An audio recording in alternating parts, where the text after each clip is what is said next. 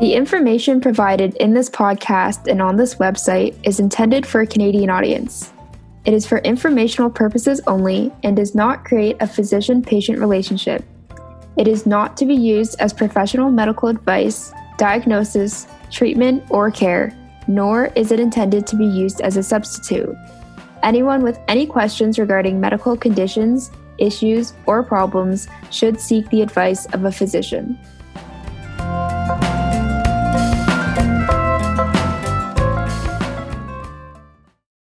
Hello, and welcome to episode seven of Peep the Process, a sport and exercise medicine podcast for Canadian student athletes. Today, I have the pleasure of introducing our special guest expert this week, Dr. Jane Thornton, who is a native of New Brunswick. She is also a clinician scientist specializing in health innovation, medical education, and as an advocate for sport and physical activity in the prevention and treatment of chronic diseases. Jane is a sport and exercise medicine doctor and has started many initiatives to promote physical activity. From 2001 to 2011, Jane competed as a member of Canada's national rowing team. One of her chief accomplishments during this time was an undefeated international season in the women's pair with partner Darcy Marquardt that culminated in victory at the 2006 World Rowing Championships. She finished in fourth place at the 2008 Beijing Summer Olympics in the women's eights. Welcome, Jane Thornton. Thank you. Pleasure to be here. So, James, why did you want Jane as a guest on Peep the Process? Emma, we've invited Jane to explain to our student athlete audience how to become the best athlete they can be. I met Jane several years before she was a world champion. I was the chair of the Women's Issues and Sport Medicine Committee for the Canadian Academy of Sport and Exercise Medicine, and Jane was a rower doing her PhD at Western. She presented an opportunity for our committee. Later, when she got into medicine at the University of Toronto, she circled back and asked me to be her official mentor. Emma, I was delighted. She was a world champion athlete and a student what an honor for me. There are lots of medal winning athletes who later become doctors, like hockey's Hayley Wickenheiser and, of course, skating's Joannie Rochette. Why do you think top athletes do so well in medicine? I knew you'd bring up the skater, Emma. It's really no secret. For top athletes and medical students, they both need several common attributes. Uh, I told you in a previous episode that I was reading a book by Stanley Cup champion goalie Ken Dryden. He wrote about teamwork, discipline, hard work, resilience, goal setting and goal achieving, and commitment.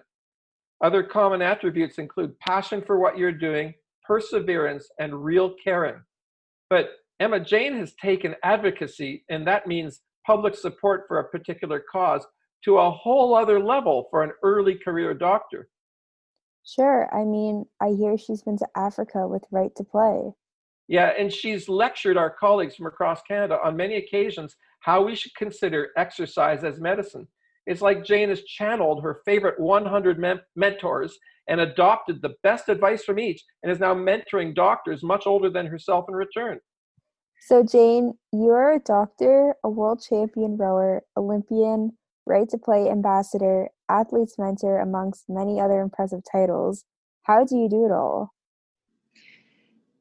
thanks thanks for inviting me and you know what it's an absolute honor to be on this podcast today and you know i think in terms of um, how to you know as i look over a career of doing a lot of pretty uh, wonderful things and things that i've been passionate about. It's it's really about um, I, I guess just trying to find out what I've been passionate about, trying to have an attitude of, um, you know, gratefulness towards the uh, sport that I'm involved in, towards the people who have allowed me to compete at the highest levels and have tried to, and who supported me and mentored me through this process. And, you know, and thank you, Dr. Carson, as well, certainly for your mentorship through those critical years at University of Toronto in medicine. As a student athlete, how did you balance your training schedule while still being in school? Yeah, and you know, I I had I have to be honest on this. Like, it's a lot of trial and error. I can't say that I was a perfect student athlete right from day one, and that uh, a lot of it is just understanding you're in a new environment. Oftentimes, you're in a new city uh, without your supports in place. So part of it is just trying to uh, to learn to see what works works best for you as you're surrounded by excellence on a daily basis. It kind of helps you realize uh, in a quick um, in in quick uh, time that you really have to um, set your priorities and uh, make sure that you're on time for practices and that you're still kind of meeting all your objectives for uh, academics.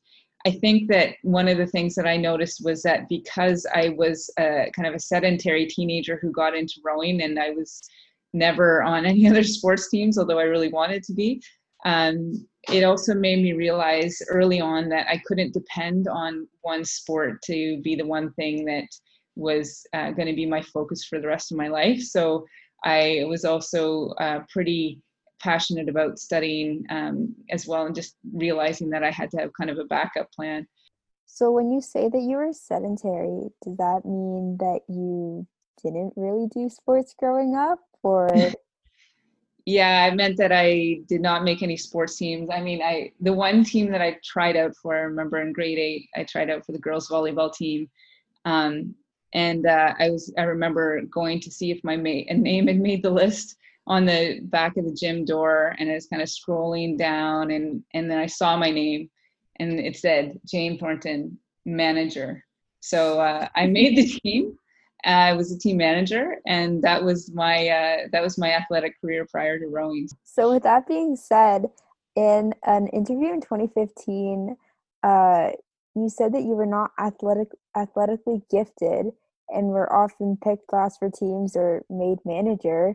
But in rowing, you gradually worked your way up and to win the world championship gold medal in the women's pair event in 2006. And then again, you came fourth in the 2008 Beijing Olympics in the women's eights.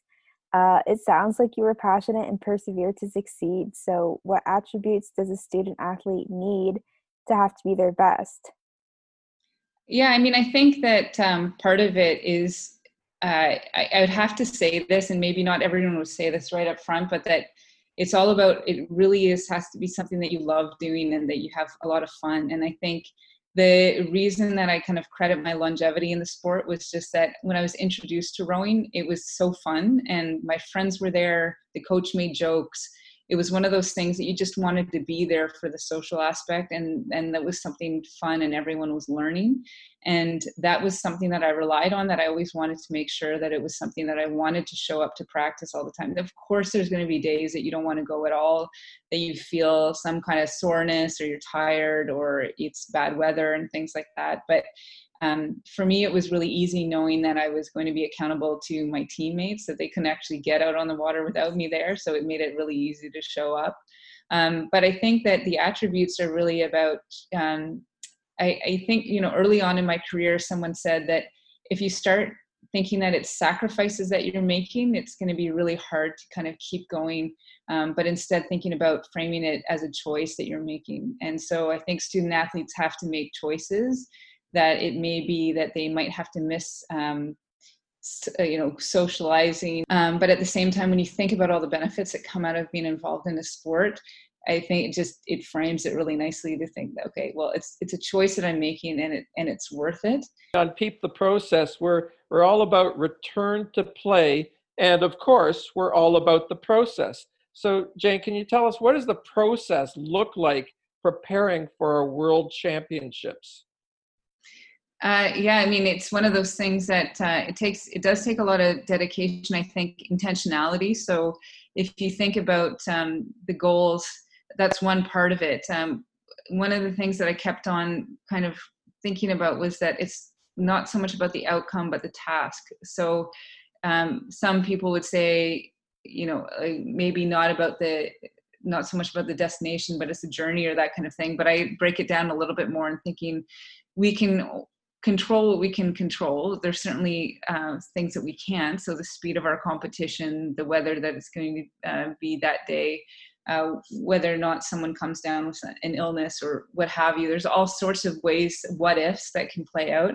And I think we can't get too caught up in all of those things, but try to think, okay, well, to be my absolute best, what do I need to do? And I need to break it down. And so um, that often happens in a way that um, it, it really breaks down into daily goals, into almost stroke by stroke kind of goals. How do i how do i make the boat as fast as i can? How do i be the best teammate i can be or become that? And um, break it down into very manageable bite-sized pieces and and the process will usually follow that into success we hope um, if everything is aligned.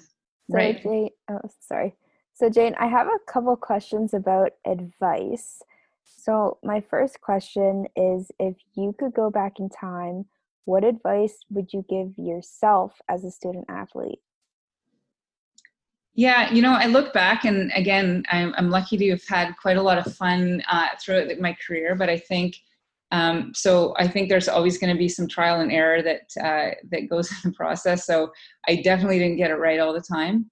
Um, you know, I think it's it's part of it is a bit of kind of choose your battles. So especially if you're you're hoping to make a national team or compete at the highest levels of sport, whatever that may be, um, or the high at your highest potential. I think part of it is understanding that there's going to be ebbs and flows in motivation and in your successes and failures and things like that, and to kind of ride those out um, with a sense of equanimity. And I guess what I mean by that is that um, it's okay to fail um, and and oftentimes when you're trying to do something really great you'll you'll come up against that type of failure and um, meaning not maybe realizing your goals for that day for that season for that year for that quadrennial. Um, but that can that doesn't mean that it's going to define you as a person and you can generally use that to overcome and and um, focus on achieving um, something even greater in the future.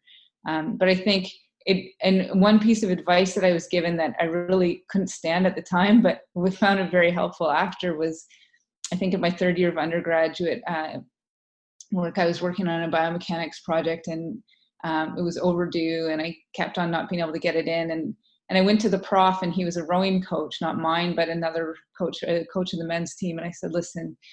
National team trials are coming up. I know I have this biomechanics thing due, but just can you just give me another whatever a couple of weeks to figure it out? I know it's already late but just you, can you obviously understand that this national team trials is really important to me. And and um and he looked at me and he just said you know jane uh, do they do they give you an extension on on national team trials if you know if you're sick or you don't feel or you don't feel ready? And just kind of looked at him and just thought well no and then he just looked at me and said, Well, I'm not going to give you an extension on your biomechanics paper.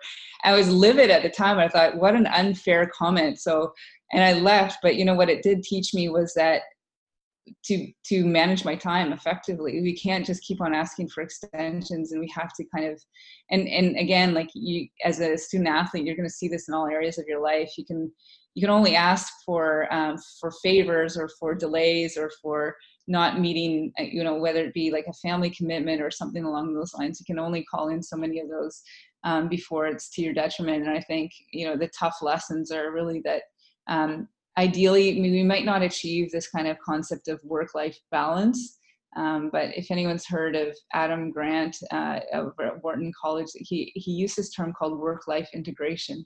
I think we can use it in student as a student athlete as well. It's just a concept of it may not be a balanced life but you can you can integrate all aspects of your life and and try to address them as best you can and you can do that effectively as a student athlete. And i think if i had known that a little bit earlier on um, it may have you know it may have been more helpful to uh, in in future and in, in finishing off uh, my academic pursuits so. So did you end up handing the paper in on time well, it was already late at that point. So, yeah, I mean, like I said, it's all trial and error. So it did it did get in, and I also was able to compete at national team trials. So I guess there was a happy ending. That's good. Um, so when it comes to return to play, whether it's after an injury or even after COVID, um, what is the most important piece of advice that you want student athletes to know? Yeah, I think um, in in thinking about that, like especially especially in during COVID, I, I think, and I and I still train with the the varsity rowing team, and and I think one of the things I see is that we're starting to appreciate sport and our teammates in a different way, um, just because a lot of us have been taken out of sport uh, through this pandemic. So I think there is this kind of pervasive attitude that people are really happy to be there and, and understand the value of sport. Um, and I think that part of it now is is to to really be patient um, with yourself through this time. Uh, a lot of um, athletes will struggle with mental health uh, anyway. No no different than the the um, non-athlete population, um, but they may be less um, able to disclose or willing to disclose.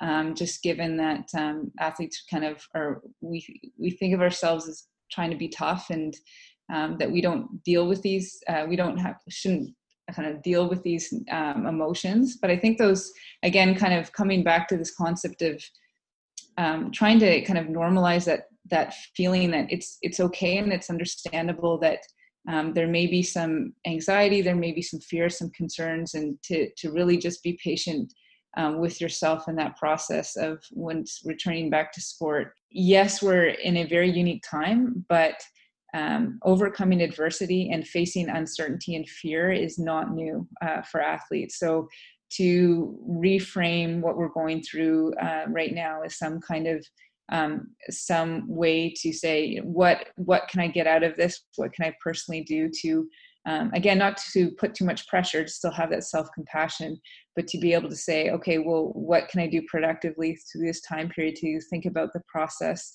here and um, and actually get better as an athlete and i think that's where kind of curiosity comes in as well and thinking um, okay this isn't what i planned for and i can't control the outcomes um, very much, and I can't control whether or not I'm going to actually compete.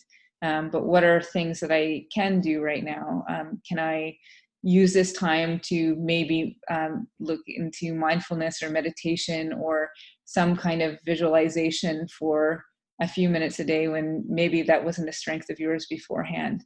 Or maybe this is a time to do some prehab. So trying to strengthen weaknesses that you might have so that when you come back to sport you'll be stronger for it and more immune to in, um, injury or illness and then coming back to this concept of um, even resetting goals so uh, thinking about okay well uh, maybe it might be helpful to think we don't know when the next competition might be but if you have in your mind that something's three or four months away in general, athletes can kind of visualize that and think that um, think about that type of time time frame. So still kind of breaking it down into some manageable um, goals and and things like that. Um, I even when I was at the top of my game um, in sport, even when we had our most successful season, um, every time after a major world championships or the, the end of our com- um, competitive season, I would sit down with the coach and see what I could do better. And so this might be a time where um, you can, as an athlete, sit down with your coach or um, support staff in some way and just see what you can personally improve on um, as you're kind of waiting things out a little bit. Can you tell us what nutrition myths should serious athletes avoid? Mm. I mean, it's a tricky one. Uh, the uh, in terms of nutrition, I, I, guess I would say, you know, we always in in sports medicine have to be vigilant about um, supplements, especially ones that have any kind of contaminated substances uh, within that may not be on the label or or may be on the label. Um, certainly, that um, thinking about avoiding kind of an anti-doping violation uh, should be at top of our mind in any time that we're thinking about supplementing um, our regular diet with uh, things uh, like powders and gels and, and things along those lines. Uh, I tended to stay away from them in my uh, career. I know that there's some that can be helpful that have shown benefit, um, but I would say at my fastest, I wasn't using any uh, type of supplement. Um, so I, I kind of you know has i have that maybe you call it a bias about trying to stick to just eh, regular um, uh, food sources. And most athletes have a quite a good diet. So i'd say maybe another nutrition myth that we often see are that people that are just taking um, uh, supplementing with way too many multivitamins or things like that and trying to meet a deficiency where most athletes um, are not nutrient deficient um, but as long as they're eating a kind of a, a well balanced diet. So um, but again i think uh, especially given uh, the amount of training that people are doing the amount of investment they're making it's always a good idea to have that kind of healthy well balanced diet staying away from um, too highly processed foods kind of thing. Timing uh, food intake and making sure you're not um, uh, you, have got you've timed it so you know what works for you and what doesn't um, um, before a training session or event. But um, it's the funny thing about nutrition myths as we all kind of know is that they they uh, kind of change um, it almost seems on a daily basis in terms of what's working and what's not. So i think the the best approach is to um, stay educated on it and, and hopefully that um, have some kind of a registered dietitian or someone that um, the team or the university can um, have at hand that can help navigate the kind of the tricky tw- questions around nutrition. What were some of the more common training errors you witnessed among student athletes? I think it's interesting with the training errors because I think uh, in general we all have coaches that um, uh, give some sense of a training schedule over time and and do their best with uh, making sure that there's good kind of periodization or thinking about tapering or um, kind of scheduling things around um, important events. Uh, what I would say as a student athlete, I think that if there's anything, it's it's actually a question of not enough recovery. Um, and we don't really pay a lot of attention to recovery when you've got so many demands on your time that you're going from uh, practice to class to practice again, maybe to social event or um, to evening class or coursework and things like that. And um, and so sleep often takes a hit. And even when you look at the injury research, if I mean this is more in adolescence. Um, but it could certainly young adults who would apply to as well, uh, probably all of us. Um, but if you're getting under eight hours of sleep, you're potentially twice as likely to incur an injury. So I I don't know how many student athletes out there are getting eight hours of sleep, but it's certainly one of those things that we don't see probably as much as we should. So Jane, as a student athlete, world champion, you have given us such great insights, and we really want to thank you. Uh, you you've just been so amazing today. But before we let you go, would you be able to share with us a behind the scenes story? It, one of the other themes of Peep the Process is we're all about behind the scenes stories. But can you give us one that exemplifies optimal training from your time as an Olympic athlete? Yeah, I mean, I think that uh, I was really fortunate in one part of my athletic career that I was it was a struggle and i think it was kind of one of those fork in the road moments that a lot of athletes eventually have or a lot of people can probably recollect at some time during their career or whatever the case may be that kind of defined what they were going to do. Um, and I, I think it was a year before we were quite successful in the pair that world championship year but it was a time where um, I was under another coach and we were training three, four times a day. And it's just one of those concepts that that's what we knew as a national team is that you'd be training that hard um, and that long. We'd have one day off a week. Um, and uh, we were underperforming. And that year, actually, none of the women uh, uh, qualified to be able to go to the World Championships team. And I think that was the first time in, I don't know, a couple of decades that that had happened.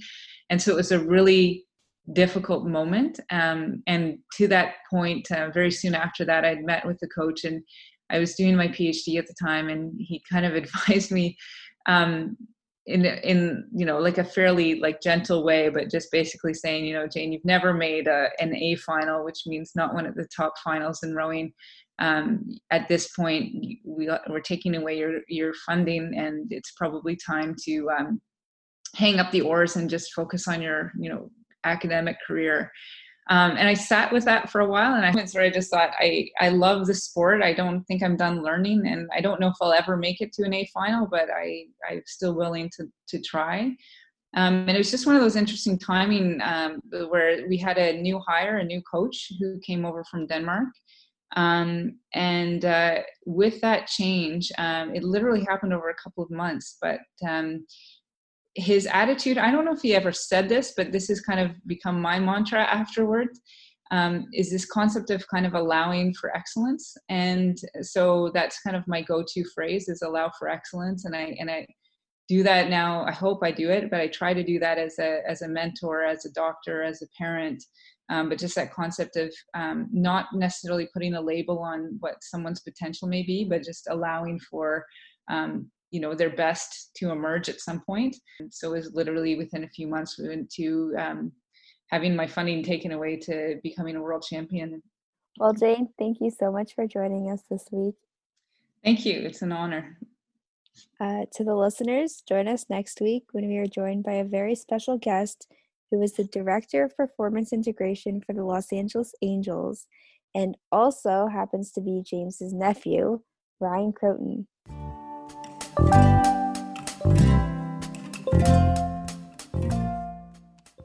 Thanks for listening to our podcast. We hope you enjoyed.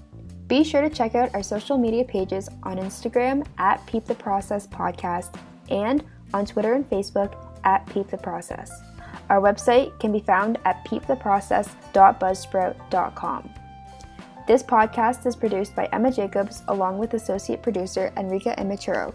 Special thanks to the Department of Family Medicine at the Scarborough Health Network, the Athletic Department at Seneca College, and the Canadian Academy of Sport and Exercise Medicine for their support.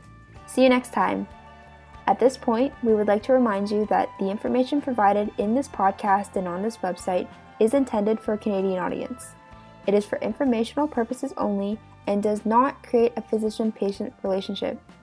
It is not to be used as professional medical advice, diagnosis, treatment, or care, nor is it intended to be used as a substitute. Anyone with any questions regarding medical conditions, issues, or problems should seek the advice of a physician.